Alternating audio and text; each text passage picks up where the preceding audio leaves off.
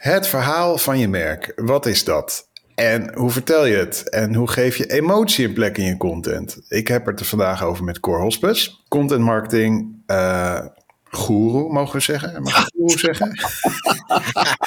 in ieder geval storyteller puur, puur zang, spreker, sprak op Content Marketing World, best, best een groot content marketing event, redelijk.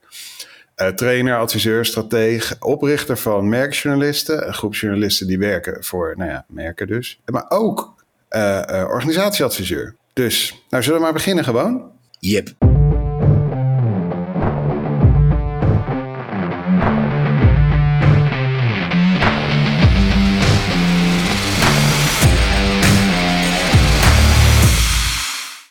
Dit is in samenwerking met Marketing Facts, de B2B Content Podcast. En we nemen dit op op 30 januari 2023. En ik zit hier dus met uh, the one, the only, the legend, Cor Hospes. Wat ontzettend gaaf dat je er bent, joh. De legend, joh. Ik ben een vies. Ik ben een beetje nuchter. Ja, dat weet je niet. Maar ik ben echt een nuchter type. Ja, ik zit je een beetje... Goed noemen. Ja. Legend. Misschien heb je gesproken in godsnaam, inderdaad. Nou, ik zou je vertellen waar dat vandaan komt. Ik, kijk... Uh, nou gaan we, gaan we het meteen over mij hebben. Dat is ook lekker dit. Je, je keert het meteen mooi om. Uh, Oude journalist, en dat gaat er altijd. Ja. ja. precies. Ja, dat maakt niet uit. Hey, het, nee, wat het is, kijk, ik ben ingenieur. Ik ben in, uh, in uh, nou, wat zal het zijn? 98, 99 ben ik als ingenieur van school gekomen. Redelijk afgeknapt op het, uh, op het techniekwereldje, toen in de IT beland. Daar, ja, eigenlijk toch ook wel, als je heel eerlijk bent, achteraf redelijk afgeknapt. Toen heb ik tien jaar in de literatuur rondgelopen. En als je heel eerlijk bent, ben ik daar ook redelijk afgeknapt. En toen dacht ik, nou... Knap op literatuur. Sorry? Hoe kunnen we afknappen op literatuur? Nou, het, het, is best een lastig wereldje om je, om je bestaan in, in uh, vorm te geven. Zullen we het zo o, zeggen? Ook zelf een boek aan het schrijven of zo? Of, um... Ja, absoluut. Mijn tweede dichtbundel ligt hier onder mijn bureau. En toen, ja, toen ben ik dus eigenlijk een beetje aangespoeld in de marketingwereld. En dan kom je in de marketingwereld en je weet niks. Het enige wat ik eigenlijk wel wist was, ik, ik ben best handig met computers en ik kan vrij aardig schrijven. Nou, zoveel zelfvertrouwen had ik dan nog. En dan ga je op zoek naar, ja, marketing. Wat is dat eigenlijk? Kom, nou, je komt al gauw op het spoor van content. En dan ga je lezen en zoeken. En dan ga je mensen volgen. Nou, en dan, dan ben jij wel in Nederland een van de eerste waarvan je denkt van, oh wacht. Deze gast is vrij aardig bezig met content. Die ga ik eens volgen. En dan ga ik eens eventjes uh, wat, wat dingen van lezen en zo. Dus in die zin, kijk, je kan erom lachen. Ben je voor mij wel een soort van, ja, goeroe geweest. Afgezien van dat er natuurlijk heel veel andere mensen zijn waar je boeken van kan gaan lezen. En ik heb het ook allemaal verslonden. Uh, maar ja, daar, daar komt dat vandaan. Ja. Maar nou ga ik jou een vraag stellen. Oh ja, ik, ja, ik, neem het, ik wil er bijna weer over nemen, maar dat die bedoeling. Ja, ik heb dat laatst wel gedaan. Dat ik gewoon in iemands studio zat en dat er twee podcasts hebben opgenomen. Dus waarbij uh, eerst hij mij en ik toen hem interviewde. Dan, ja. dan kun je hem gewoon laten lopen. Maar goed, ik noemde net die hele lijst op van wat je allemaal doet. Uh, en de vraag die dan bij mij opkomt is, is, wat is nou... Wat is nou de rode draad in al jouw activiteiten? Wat, waar draait het voor jouw gevoel allemaal om? Um, ik heb, ben een keer, een keer op de pijnbank gelegd door iemand uh, die zei van... Uh, ja, Cor, waarom doe je eigenlijk wat je doet? Hè? Dat, dat is eigenlijk ook wat, wat, wat ik altijd bij andere merken doe. Ik denk, nou, gooi me maar eens op de pijnbank. Maar dit was zo'n zo'n NDLP-achtige sessie was het volgens mij. En toen kwamen we erachter um, dat ik zonnebloemen wil kweken.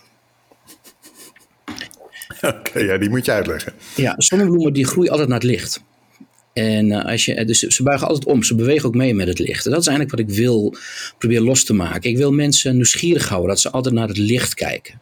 Uh, mensen die niet meer nieuwsgierig zijn, die zich uh, niet meer om het hoekje willen kijken wat sommigen doen, ja, die zijn klaar. Als je niet meer nieuw, nieuwsgierig bent aan dingen, als je niet leergierig meer bent. Dus ik wil graag die nieuwsgierigheid de mensen wakker houden. Ik wil ze graag iets leren. En er komt toch een beetje weer mijn uh, onderwijsbloed naar voren borrelen, want ik ben opgeleid als docent, jawel. Ah, kijk. Ik, ik, heb de leraaropleiding ooit gedaan en mijn vader was ook docent. En dat, zit, dat bloed kruipt toch een beetje. En mijn zus is overigens ook juf en mijn broertje is ook opgeleid als docent. Dat zit er toch een beetje in. En ik vertel graag. En ik wil mensen iets leren. Uh, ik wil van ze zonnebloemen maken. Ik wil ze leren dat, ze, dat het heel veel dingen anders zijn dan ze denken uh, dan ze zijn. En nogmaals, niet dat ze moeten zeggen wat ik zeg. Nee, ik zeg ook altijd als ik zo'n training begin of, een, of ik sta op het podium. Ik zeg geloof nooit de experts. Alles wat ik zeg is niet waar. Want als je alles gaat nadoen wat ik nu vertel, ja, dan gaat iedereen hetzelfde doen en dan lijkt je nog op elkaar. Dus haal er gewoon dingen uit waar jij wat aan hebt. Ik lees heel veel, echt vreselijk veel. Uh, uh, nou, gewoon eventjes zegt, ik hou me wel een beetje bezig met, met, met, het, met, met het onderwerp. En ik wil mensen graag beter maken in, in een vak. Dat zit er bij mij een beetje in, vanaf het begin. Als je dat niet in je hebt, denk ik. Ik bedoel, kijk, dat ik mooie boekjes schrijf en een podium sta, daar kennen de meeste mensen mij van. En dat is ook wel jammer, want ik ben natuurlijk vooral een maker. Ik kom uit de journalistiek uh, en ik maak nog steeds dingen voor, uh, je gaf het al aan, hè, bureau merkjournalisten. Uh, dat, dat, we maken dingen recent, een mooie videocampagne gemaakt, um, brochures, ghostwriting, blogs, nou noem het allemaal maar, maar op. Dus je moet vooral ook dingen maken om mensen te begrijpen. En zo ben ik ook elke keer weer bij. Want ik ben zelf ook een zonnebloemetje. Want als ik zelf ook niet elke dag iets leer, dan heb ik een hele, slag, hele, hele, hele dag eigenlijk slecht slecht. Ja, was, was mijn dag slecht. Ja, ja. Maar even terugkomen naar je vraag. Het was een belachelijk lange, lange, lange intro. Daar ben ik me van bewust. En ik heb nu al die jaren een beetje gemerkt. Is dat heel veel merken, als het over content marketing gaat, dat ze heel veel naar buiten wat roepen. Terwijl mensen dat intern helemaal niet voelen. Of nou, we weten allemaal, we kennen die cijfers van Gallup, allemaal. Ik geloof dat uh, eh, 10% van de mensen, uh, slaan we niet op de cijfers kapot, maar heel weinig mensen zijn maar bevlogen uh, medewerkers. En heel weinig mensen weten maar waar het bedrijf voor staat. Ja, dan kun je wel naar buiten allerlei mooie verhaaltjes gaan roepen, maar begin nou eerst eens binnenuit. Ga nou eerst eens intern kijken. En dat wordt ook steeds belangrijker. En we weten allemaal inderdaad, bedrijven moeten een verhaal hebben. Daar zijn we allemaal mee bezig. Nou, dat leidt tot vreselijke dingen. Misschien komen we er later nog aan toe om, om daar wat dieper op in te gaan. Maar dat verhaal moet wel intern gedragen worden. En uh, dus het begint intern. Content marketing begint intern. En dat schijnen wij maar continu te willen vergeten. Ja, nou, ik, ik, deel die ervaring echt 100%. Ik werk heel veel met uh, Marcia Mostereggio. Uh, wij zijn allebei IT-marketeers, we werken voor IT-bedrijven. En zij zegt altijd: uh, marketing is leiderschap. Je merk, dat is leiderschap. Dus wat, wat, wat zij doet en wat wij daar ook doen, is, is we proberen de, de leiders van bedrijven naar buiten te krijgen met hun verhaal, met hun persoonlijkheid. En vaak, ja, op een of andere manier, ze, ze starten een bedrijf, ze hebben commercieel hebben ze heel veel visies, ze hebben inhoudelijk ook heel veel visie. We werken met IT'ers, ingenieurs, die, die snappen precies wat ze aan het doen zijn. Maar waarom is het dan zo verschrikkelijk moeilijk voor zo'n directie of een manager om naar buiten te gaan met dat verhaal en dat verhaal te gaan vertellen? Ja, het is ten eerste, heel veel mensen zijn geen geboren verhalenvertellers. Dat denken we allemaal wel. We denken allemaal wel van, kijk, storytelling, uh, content marketing, het wordt allemaal verward met sales speak en promo praatjes. Daar zijn ze dus heel goed in. Maar echt een verhaal vertellen, nou ja, goed, ik bedoel, jij bent in de literatuur bezig geweest, zoals je zelf zegt. Ik kom uit de journalistiek. Kijk, dan moeten toch een beetje de verhalenvertellers vandaan komen, regisseurs. Dus het wordt zo onderschat wat een verhaal is. En iedereen verward hebben, een Instagram-post is ineens een verhaal. Dat stories is een verhaal. Het heeft helemaal niets met verhalen te maken. En daarbij komt, in heel veel businessopleidingen zie je heel sterk. Kijk, we beginnen allemaal op de lagere school met praatjes te vertellen. Uh, een meisje te versieren op het hockeyveld, uh, dat, in mijn geval dan.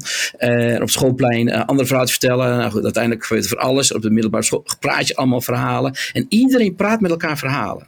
Maar een businessopleiding wordt het je een beetje afgeleerd. Ineens gaat het over modellen, gaat het over grafieken, gaat het over daarover. Dus zo hoger je komt uh, in je businessopleidingen, hoe meer dat storytelling wordt afgeleerd. Terwijl mensen buiten het bedrijf zijn ze vaak wel weer verhalen aan het vertellen. In de kroeg en weet ik veel. En weer, weer langs het veld en in de kantine.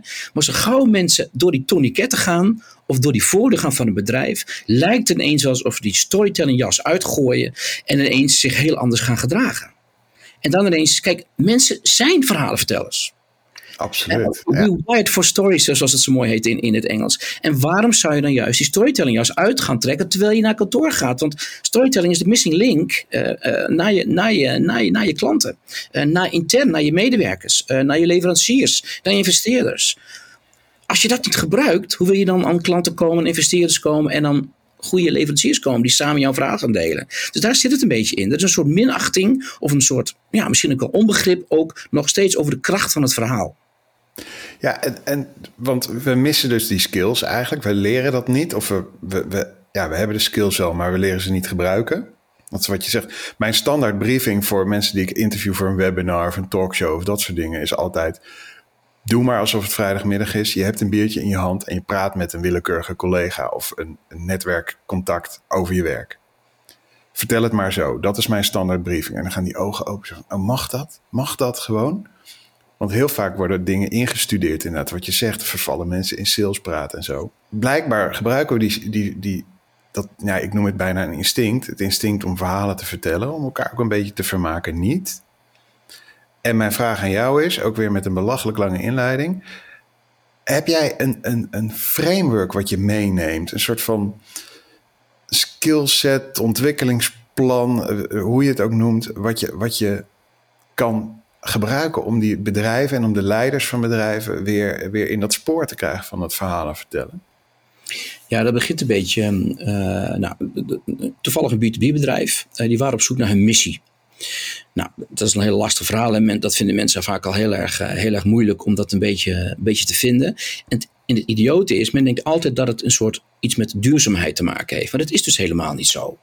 Dat kan, maar het kan ook zijn dat je, ons, dat je mensen een glimlach wil bezorgen. Hè? Dat, nou goed, dat doet Coolblue heel erg goed. Um, uh, dus dat hoeft niet altijd een, een, een, een duurzaamheid. Dat, dat is vaak al een hele grote misvatting. En ik had die mensen gevraagd, um, van tevoren niks gezegd. Uh, ik had alleen maar gevraagd of ze een foto wilden meenemen van hen als tienjarige. Dus kwam ruimte binnen. Er stonden allemaal uh, uh, van die zitzakken had ik er neergezet. En nou jongens, gaan zitten. En iedereen bleef natuurlijk staan. En toen heb ik ze gewoon gevraagd. En dat werkt echt heel erg goed. Wat wilde je zijn toen je tien jaar was? Want vaak als je tien jaar bent, dan weet je precies wat je wil. En dan ben je nog niet beïnvloed door vriendjes, door je ouders, door docenten. Dan doe je vaak de dingen die je heel erg leuk vindt. Uh, ik vraag dat heel vaak aan mensen en daar komt er eens uit dingen die ze heel erg leuk vinden, wat ze toen deden. Al die mensen begonnen het verhalen te vertellen en er stond ineens een connectie. En iedereen begon wat leuk dat jij dat ook hebt. En uh, wat doe je dan hier? Weet je allemaal van dat soort hele grappige dingen. En dan werd het wel een beetje terugvertaald. En ineens ontstond er een soort verbinding tussen al deze mensen die op zoek waren naar een verhaal. Kijk, daar gaat het een beetje om. Als je, uh, heel veel denken mensen, oh we gaan een verhaal verzinnen. We gaan een middagje golven en dan verzinnen we wat. En in een half uur. Nee, je moet het intern dus wel gaan dragen. Voordat je überhaupt maar aan wil gaan denken, aan verhalenstructuren, gaan we eerst met elkaar denken van wie zijn wij met elkaar? Wat willen we eigenlijk allemaal? En, en, en waar staan we voor? En wat wil ik heel graag? En ga dan pas op zoek naar, hey, wat delen we eigenlijk allemaal? En wat, hoe vind ik dat hier terug? En waarom sta ik nou overdag in de file? Uh, waarom doe ik dat? Uh, uh, waar word ik gelukkig van? Wat is mijn toevoeging?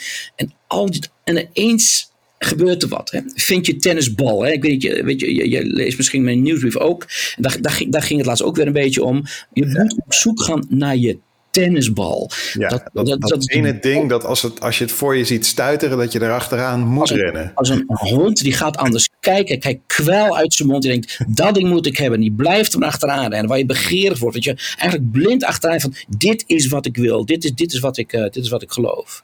En dat ja. tienjarige jongetje, dat was ik ook. Ik was een jongetje die um, uh, toen al tijdschriftjes maakte. En ik verzon toneelstukjes, er stond op podia. En toen ik ineens een jaar of dertien was, toen dacht ik, nee, ik wil iets anders. Eh, of vijftien was ik of zo. Toen was ik met een visio ja. een keer geweest. Was een hele leuke mevrouw. En ik, hey, dat, is leuk, we met mensen bezig gaan. Uh, en ik, uh, en, uh, ik had allerlei, nou, mensen vonden ik het leuk communiceren. Nou, meisjes vonden ik leuk communiceren, want ik had kleine dikke worstvingertjes. Kijk maar, dan kon je goed communiceren. Dat van die worstenvingertjes zeiden ze er vast niet bij trouwens. Dus dan moet ik dat maar gaan doen. Dan nam ik notabene een beta-pakket. Ik een beta-pakket, een HAVO 3. Hoe stom kan je zijn? Hoe stom kan je zijn? Maar ik liep ineens beïnvloeden andere dingen. Ja, ja, ik herken dat enorm. Mijn vrouw, ik mag niet zeggen, zit boven, zit natuurlijk een beetje mee te luisteren. Ik zat een beetje, die werkte bij een filmproductiebedrijf. En uh, dat had het niet zo naar de zin. Werkte op de set van Unit 13. Ik weet niet of je die serie nog kent. Prachtig. Prachtige serie. Prachtige serie. Nou, van Henny Vrienden. Heel ja, mooi. Ze zat, ze zat er op de achtergrond uh, zat ze te werk. Ze had niet zo naar de zin. Ik zei, wat wil je doen? Ze zei, nou weet je, wat deed je toen je tien jaar was? Nou, ja, toen was ik altijd mijn camera aan het restylen en ik tekende kippetjes in de oven. Ik zeg, volgens mij moet jij culinair stylist worden. Nou, ze keek me wat aan en zo'n blik, wat bemoei jij je nou mee? En uh, nou, ze moorde nog wat aan. En wat is een jaar later gaan doen? En dat werk doet ze nog steeds. Hé, hey, maar jij gebruikt die vraag van wat wil je worden toen je tien jaar was. En toevallig... toen je tien jaar was? Nou, ik zal je dat precies vertellen, want ik, ik werkte bij Ordina. Ik was... Uh, uh, tien jaar al? Werk je toen al bij Ordina? Ja joh, man, ik heb een carrière gemaakt, dat wil je echt niet weten. En ik, ik uh, was daar software consultant en eigenlijk was ik daar best wel goed in. En ik was daar een beetje uh, opgelijnd aan het worden om daar mijn business unit manager op te gaan volgen. Het, het Management Development Program, zoals dat heette. Uh, maar diep van binnen, als, als ik mezelf hoorde praten over mijn werk op een feestje of, of aan de koffie of zo, dan was dat niet positief. En ergens zat iets mis. Dus ik had, ik had toen een hele goede baas, uh, Dirk, ik hoop dat je luistert. Die stuurde mij naar iemand van HR. Wist ik veel dat dat destijds de HR-directeur van, van uh, Ordina was. Die dus persoonlijk zich met mijn geval ging bezighouden. En die stelde mij dus ook die vraag. Dus nu begin ik te denken dat dat ergens, dat dat misschien ergens in een boek staat of zo. Dat het een, bekende techniek is of zo, die mensen gebruiken. En ik beantwoordde die vraag met: ja, uh, ik wil, toen ik tien was, wilde ik schrijver worden. En die hele andere meuk van hè, techniek, ingenieur, uh, punkrockmuzikant en zo, dat kwam allemaal daarna. Dus toen wilde ik schrijver worden. En wat ze doen bij Ordina weer niet verwachten, was dat ik twee maanden later een ontslagbrief binnenkwam. Want ja, ik kan best impulsief zijn. en zei, sorry, ik ga er vandoor, ik word schrijver. dus toen in 2003 heb ik daar de deur achter me uh, dichtgeslagen. En toen begonnen mijn tien jaar in de, in de literatuur. Maar dus ik herken die vraag heel erg. En ik wilde dus schrijver worden. En ja, daar wordt nog steeds aan gewerkt. met, met omwegen. Ja, maar het gaat er dus om dat mensen dan in een, in een soort businessomgeving dus ineens leren gewoon weer verhalen te gaan vertellen aan elkaar. Ja, precies. Want dat is, eerst moet je leren dat het heel gewoon is om, om elkaar op kantoor verhalen te gaan vertellen. En daar gaat het een beetje om. En dat denk hé, hey, dat is eigenlijk leuk. hey, we voelen verbinding. Zeg, hey, ja, wat, weet je, en als je dat los kan krijgen, dan begint het vaak een beetje mee. Dat mensen denken, hé, hey, ja, verhalen verbinden. Dat zorgt ervoor dat ik misschien wel een keertje met Kees af wil gaan spreken. Want ik hoor dat Kees heel graag uh, uh, uh, altijd rondjes loopt. en, en dan kan ik misschien met hem meegaan. Nou, ik hoor ineens dat Jantien gek is op, op, op Coca-Cola. En ik heb toevallig een paar Coca-Cola speltjes liggen. die kan ik misschien wel aan haar geven. Dus ineens ontstaat er iets van verbinding. Dus je ja. moet eerst de kracht en de waarde van de verhaal voelen, voordat je überhaupt maar zelf gaat denken, we moeten een verhaal maken. Want dan voel je niet die noodzaak. Dan voel je niet het gevoel van, hé, hey, dit werkt. Dit gaat werken. Het werkt voor ons intern heel erg goed. Dus misschien zal het ook wel, dus extern ook wel gaan, gaan werken. Dus dan niet in geval direct, we gaan een verhaal maken. Nee, laat mensen eerst nou zelf ervaren wat de kracht van een verhaal is. Nou, je gebruikte net ergens uh, in een bijzin het woord verzinnen. Ja. En uh, ja, volgens mij, voor mijn gevoel, want ik, ik ben natuurlijk, ik ben content marketeer, tekstschrijver, uh, ZZP'er, dus ik word heel vaak gevraagd om iets te verzinnen. En ik denk, als jij een externe binnenhaalt om je verhaal te verzinnen, volgens mij sta je dan al 1-0 achter, misschien wel 3-0. Want ik heb nooit het gevoel dat er, dat er binnen bedrijven dat je een verhaal hoeft te verzinnen. Als je gaat rondlopen, volgens mij liggen ze voor het oprapen. Is dat ook jouw uh, idee? Ja, het feit dat je het moet verzinnen. Het, het, ik geef ook alle terug, oké, okay, wie zijn jullie? Uh, wie zijn, waar staan jullie voor? En als ze dat al niet hebben, zeg ik, ja, dan kan ik wel al die verhalen gaan vertellen. Maar het heeft dan geen zin, want dan kunnen ze uit de mond van iedereen komen. Dus jongens, vraag iemand anders. Of gaan we vragen of jullie op zoek, of samen een keer op zoek mogen gaan naar wie jullie zijn. Hè? Dat koppel ik altijd terug. En als ze dan toch zeggen van, ja, nou ja, dat is te veel werk en uh, dat, daar gaat een ander bureau over. Kan ook wel eens gebeuren. Nou, dat, ja, ja, ja, ja, ja. ja dat, dat, hebben we, dat hebben we al inderdaad. We hebben al missie, visie uh, en purpose en zo. Ja. Dan ga ik inderdaad rondlopen. Kijk, ik ben natuurlijk journalistiek getraind. En dan zeg ik, mag ik hier eens een dagje rondlopen? Of, of twee dagen. En dan kom ik soms op dertig verhalen terug. En ja. dan denk je, huh? zeg, ja, maar goed, weet je, dat is ook... Mijn tip is altijd dan een ander uh, aan bedrijven. Het is natuurlijk heel erg moeilijk, maar loop nou eens een keer als een toerist door je eigen bedrijf. En wat zie je dan? Of nog mooier, huur eens een keer kinderen, uh, de kinderen van al je collega's in. Wat zien zij? Ja, ja, ja. ja. Laat, laat alle vragen eens opschrijven die zij zien, die zij hebben. Moest kijken wat je dan, wat je dan krijgt. En laat die kinderen nou eens met al je collega's praten. Ga gewoon op een zaterdag, zet het hele bedrijf klaar, laat kinderen los. Op het eind van de middag pizza's en weet ik veel wat. Er moet wel wat gebeuren, anders komen ze niet. Ja. Springkussens, weet het allemaal. Maar goed, weet je, maar ga dat eens doen. En je moet kijken wat er dan gebeurt. Dat werkt zo goed. Ja, nou in een iets minder extreme variant. Wat ik heel vaak doe is uh, uh, mensen die nieuw binnen zijn, die net ergens twee, drie weken werken, die, die interview ik graag. Ik weet niet of dat een truc is die jij ook gebruikt, maar die zien toch altijd net iets meer dan, dan de mensen die al tien jaar uh, achter hetzelfde bureau zitten. Ja, maar die durven en, vaak niet zoveel. Hè? En denken ze, ben het nu, mag ik dat wel zeggen? Weet je wel, dat vind ik ook wel een beetje... Uh, uh, ja, check. Ja, dat is wel een feit. Dat, dat, dat is wel lastig. Ja. En, en het ondersteunend personeel, die zijn ook altijd heel erg leuk. Want die hebben altijd net even... De managementassistenten, die weten altijd precies wie er altijd te laat is en waarom. Ja. En, en die weet ook wat de directeur echt doet de hele dag... in plaats van wat hij zegt dat hij doet de hele dag.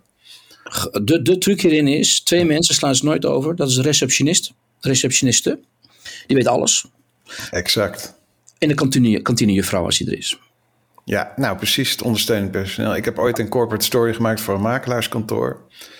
Heb ik twee dagen gezeten, uh, twee dagen uh, van die directiebla aangehoord. zat echt niks tussen waar je wat mee kon. En toen zei ik op een gegeven moment van... mag ik jullie uh, frontdesk medewerker ook nog even een half uurtje lenen? Uh, keken ze me aan, wie bent gek, wie gaat er nou de, hè, wie gaat er nou de telefonisten interviewen?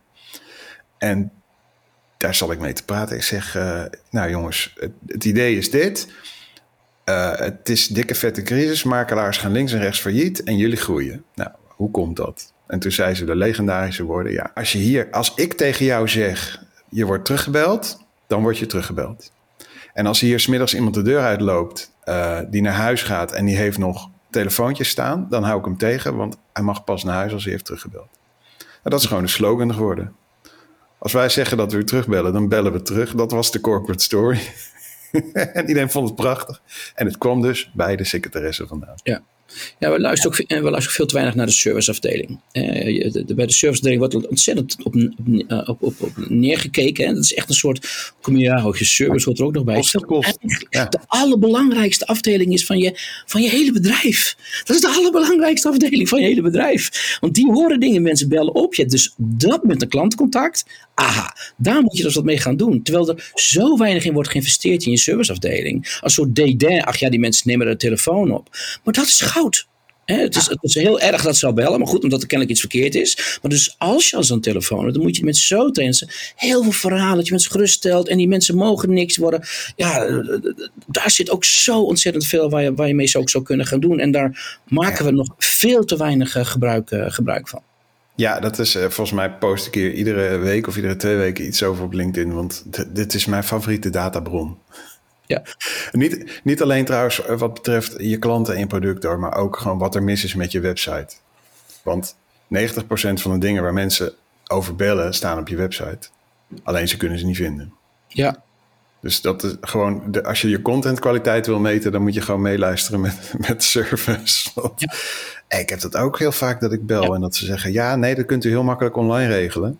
En dat ik denk van nou, wijs me waar het staat. Want ik kan het niet vinden. Dat komt een beetje omdat zo'n website natuurlijk wordt gemaakt door uh, allerlei silo's niet met elkaar samenwerken. Uh, heel veel uh, dus mensen die in marketing zitten, sales hebben één belang, dat is hun eigen belang ze willen iets korte termijn scoren en dan kunnen ze, uh, weten allemaal, CMO zit geloof ik uh, gemiddeld 19 eh, maanden of zo op. Ja. twee jaar en een maand of zo op zijn plek, dan gaat hij weg. Dus in die periode wil hij snel scoren die denkt helemaal niet aan het grotere belang, het klantenbelang. Die denkt alleen maar aan zijn eigen belang. Dus laten we nou eens binnen bedrijven besluiten vanaf heden, hè, binnen B2B, laten we nou echt zeggen, we zetten nu echt een keer met z'n alle die klant voorop. Want laten we zorgen voor de klantenervaring. En die begint al op je website. Als je daar al een K-ervaring hebt, dan ben je gewoon weg. we vergeten vaak dat content marketing gewoon business is. En dat, God, dat wordt gewoon vergeten. Dat is een dingetje voor de bij, maar het is gewoon business. En dat wordt gewoon niet gezien als iets wat zo belangrijk is. Want laatst moest ik ook, uh, hoe vaak komt het voor dat je, heb je iets in je, in je karretje, in je winkelwagentje gegooid en dan klik je erop en is het weg. En ik, hoe kan het nou? Hoe kan het nou? Want het blijkt ineens uitverkocht te zijn. Het staat er dan niet op. Dan druk je vijf keer op. denk je, wat is er nou aan de hand? Of je kunt dat wagentje niet eens zien. Dan moet je weer gaan shuffelen. Stel nou echt een keer met liefde, want daar gaat het om. Hè? Ik bedoel, we weten allemaal, ik, ik, je kent mijn slogan, hè? make love, not, not, not, not content. Hè? Dat is zo ontzettend belangrijk. Want de bekendste reden, de klant is de, klanten gaan van 68% weg omdat jij niet van je klant houdt. Die zegt letterlijk, ik hou niet van je. We zijn heel niet met die klant bezig. Dus daarom gaan klanten weg. Omdat je niet van ze houdt. En we weten allemaal wat client retention kan doen, et cetera, et cetera. Met goede, en dat, dan goed, dat zou je dus met content heel goed in kunnen vullen. Dus ga daar veel meer naar kijken mensen in binnen bedrijfsleven geïnteresseerd nieuwe mensen binnenhalen, maar niet voor mensen te zorgen die al binnen een bedrijf zijn. Dus ga er nou wat doen. Ga fans kweken. Ga fans kweken. Ga mensen aan je binden. Ja, en als je dat nou even heel praktisch, want heel veel mensen volgen mij juist vanwege praktische B2B content advies. Als je dat nou heel praktisch op een hoop veegt voor Stel je voor, je bent een B2B IT-bedrijf met een consultant of 100. dat is een beetje, zeg maar, ja, toch mijn klantgroep. Uh, daar zitten heel vaak zitten daar twee of drie marketeers. Ze zijn onwijs druk met, met whitepapers uh, maken en, en webinars organiseren. Er zit wat account management, wat selling consultants, zeg maar. Die zijn heel druk met nou ja, calls, met klanten. Dan heb je, ja, service is sowieso een beetje lastig. Dan heb je delivery managers, je hebt projectmanagers die een service rol hebben.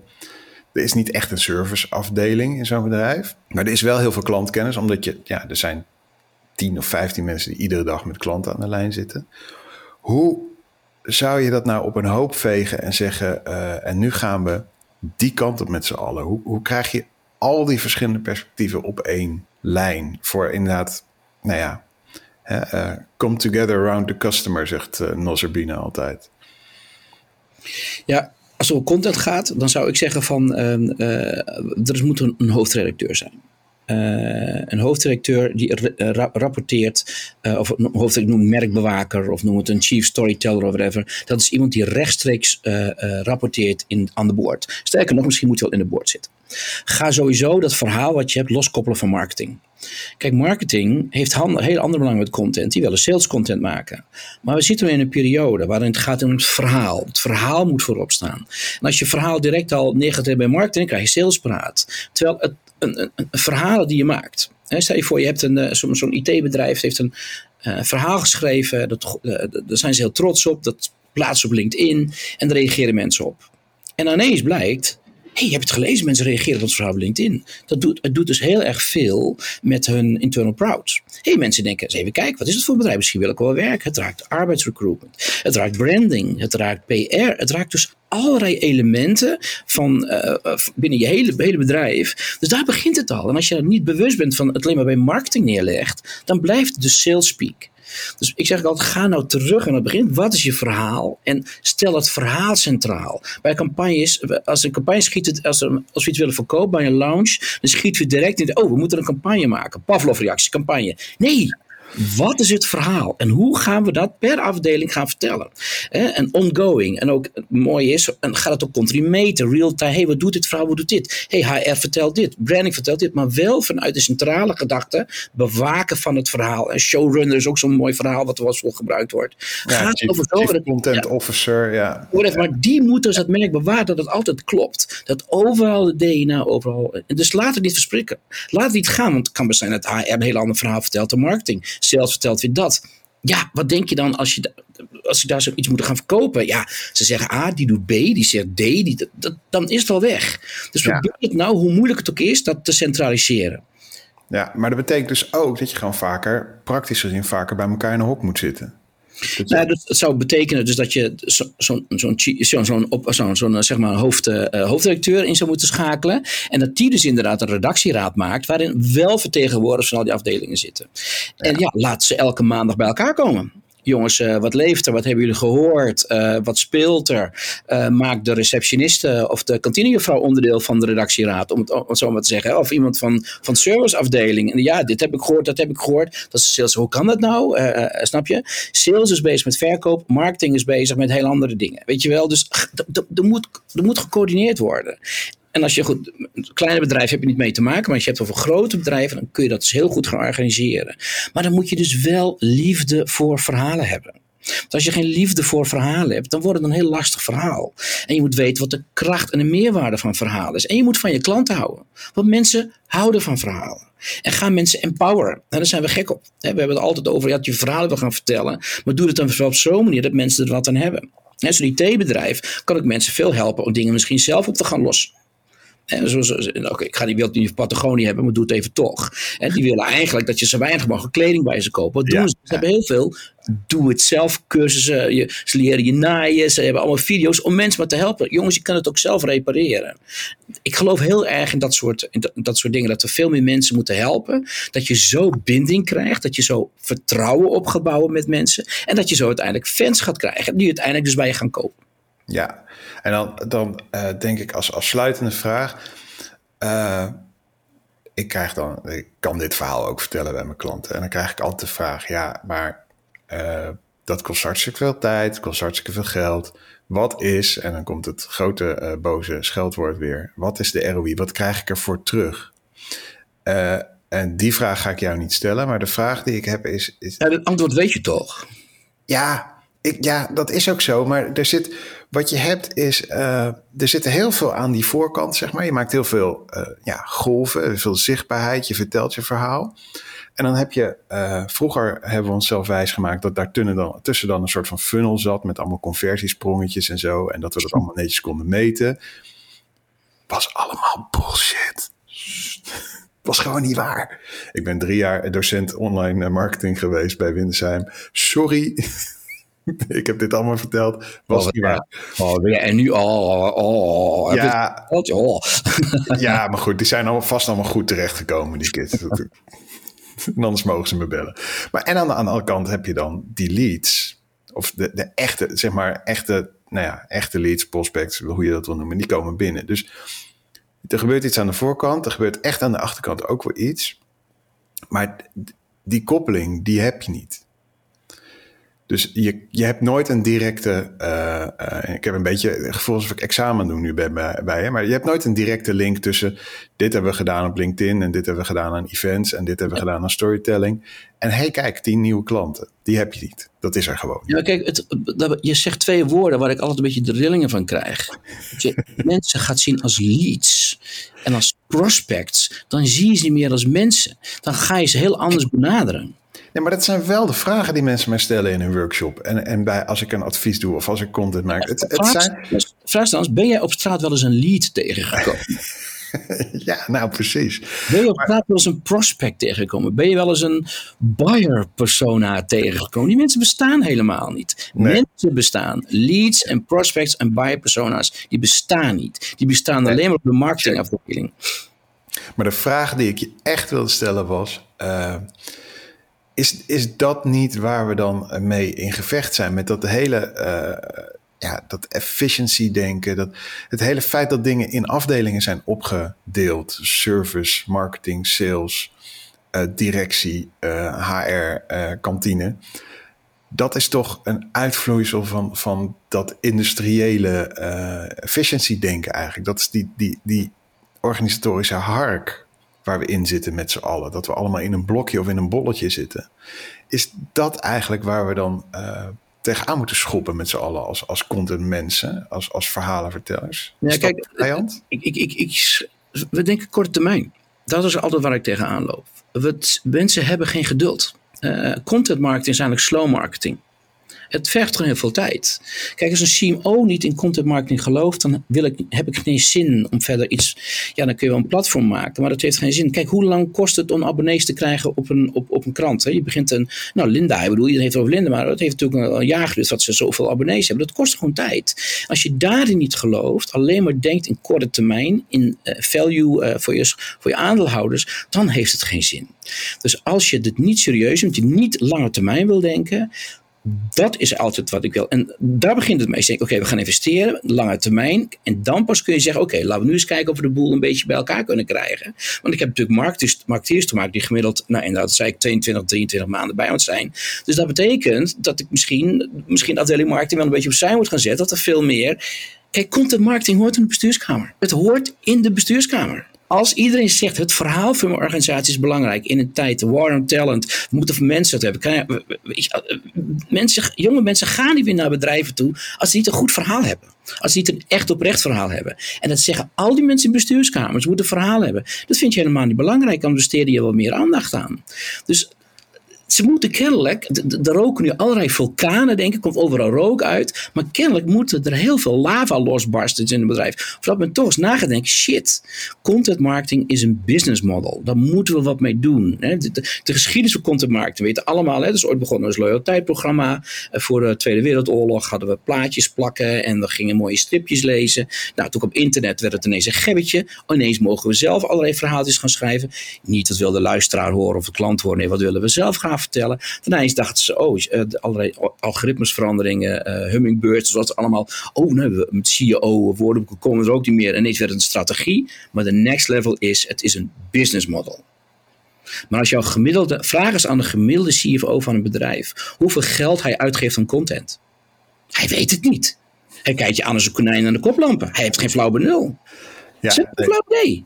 Nee, dat valt allemaal onder marketingbudget. bezig en er is geen overal visie op dat gebied. Iedereen gebruikt het. Content is als water. Het is overal. Maar content is ook je levensbron. Oké, dankjewel Cor.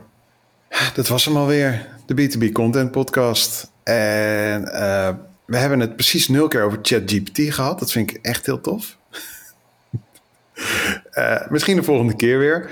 En over de volgende keer gesproken, als je wil eh, dat je eh, meteen weet wanneer er een nieuwe B2B Content Podcast is, dan kun je naar mijn site gaan of naar mijn LinkedIn profiel. Je kan hem echt niet missen, die inschrijflink. Dus doe dat.